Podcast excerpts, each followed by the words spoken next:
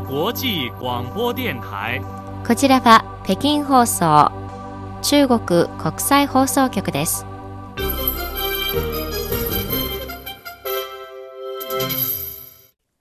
こんばんは。ニュースをお伝えします。まず、主な項目です。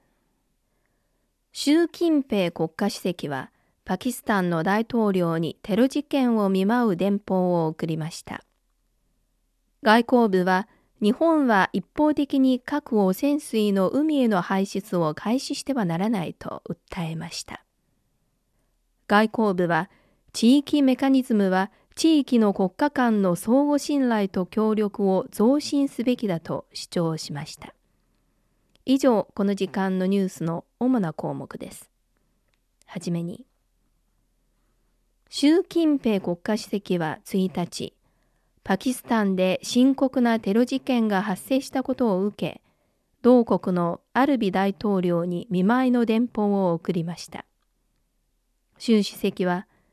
帰国のカイバル・バクトンクワ州ペシャワール市で深刻なテロ事件が発生し、多くの死傷者が出たことに驚いた。私は中国政府と中国人民を代表して、犠牲者に深い哀悼の意を表明し、負傷者と遺族に心からのお見舞いを申し上げると表明しました。習主席はまた、中国はあらゆる形式のテロに断固反対し、この事件を強く非難すると強調した上で、中国は引き続き、パキスタンが国家反テロリズム行動計画を推進すること、社会の安定を維持すること、国民の安全を保護することを断固として支持する。パキスタンと共に反テロリズムの協力を深め、地域、ひいては世界の平和と安全を守っていきたいと表明しました。外交部のモーネー報道官は1日の定例記者会見で、日本は周辺国や隣国などの利害関係者や関係国際機関と十分な協議を行うまで、一方的に核汚染水の海への排出を開始してはならないと表明しました。報道によりますと、国際原子力機関 IAEA の技術作業部会は1月16日から20日にかけて改めて日本を訪れ、福島の核汚染水処理問題について審査を行いました。関連するリポートは3ヶ月以内に公表される予定です。一方で日本政府は13日、今年の春から夏にかけて核汚染水の海への排出を開始すると一方的に宣言しました。もう報道官はこの件について、このような一方的な動きでは、日本が IAEA や技術作業部会の権威を重視していないのではないかという疑問を抱かざるを得ない。日本は責任を持って答える必要があると述べました。また、イギリス下院防衛委員会がアメリカ、イギリス、オーストラリア3カ国間安全保障協力に日本とインドを参加させる増員を検討していることを明らかにしましたが、この件についてもう報道官は、いかなる地域メカニズムも平和と発展の潮流に従って地域の国家間の相互信頼と協力を増進すべきであり、第三者を標的にしたり、第三者の利益を損ねてはならないと指摘しました。もう報道官は、いわゆる米、英、豪3カ国間安全保障協力の構築は本質的に軍事協力を通じて軍事による対抗を煽るもので、典型的な冷戦思考によるものであり、核拡散のリスクを増大させ、さらにアジア太平洋の軍拡競争を激化させ、地域の平和と安定を破壊するものだ。中国は深く憂慮し、断固反対すると指摘しました。もう報道官は、中国は米英豪の3カ国が冷戦思考とゼロサムゲームを捨て、国際的義務を忠実に履行し、地域の平和と安定に立することを多く行うよう促すと強調しました。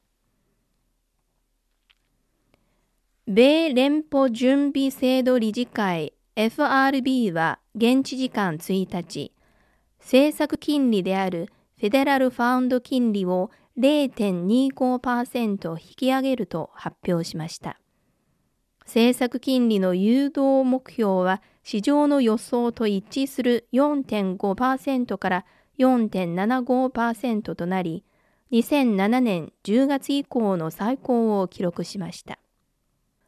米紙ウォール・ストリート・ジャーナルによりますと、エコノミストがアメリカ経済が今年リセッションに陥る可能性は61%に達すると予想しています。また、回答者の4分の3を占めるエコノミストは、高インフレと FRB によるインフレ抑制策が今年のアメリカ経済にとって最大のリスクになるだろうと見ているということです。イエレン米財務長官も最近、FRB が経済を減速させていることを考慮すると、現在の高金利の下ではアメリカ経済がリセッションに陥るリスクがあることは確かだと認めています。こちらは北京放送中国国際放送局です。ただいま北京からニュースをお伝えしています。ニュースを続けます。2月2日は世界湿地の日です。今年のテーマは湿地の再生です。近年、中国各地で湿地の水質改善や生態機能の回復に力が注がれており、すでに顕著な成果が見られています。中国中部、湖北省武漢市は湖が多く、湿地保護の課題が多い地域です。武漢市内の重要な湖の一箇所である上昇湖は、以前は埋め立てや生けすなどに利用されたため、湖の湿地資源が大きく破壊され、水質が急激に悪化していました。武漢市は2013年から小級湿地自然保護区として上昇湖を重点的に保護することを決め、特別資金を毎年拠出して周囲の村に対して生態的保障を行ってきました。ハス、アシ、ヒシ、金魚毛などの水生植物の栽培回復に伴い、現在、水生植物の面積はおよそ130ヘクタール以上に上っています。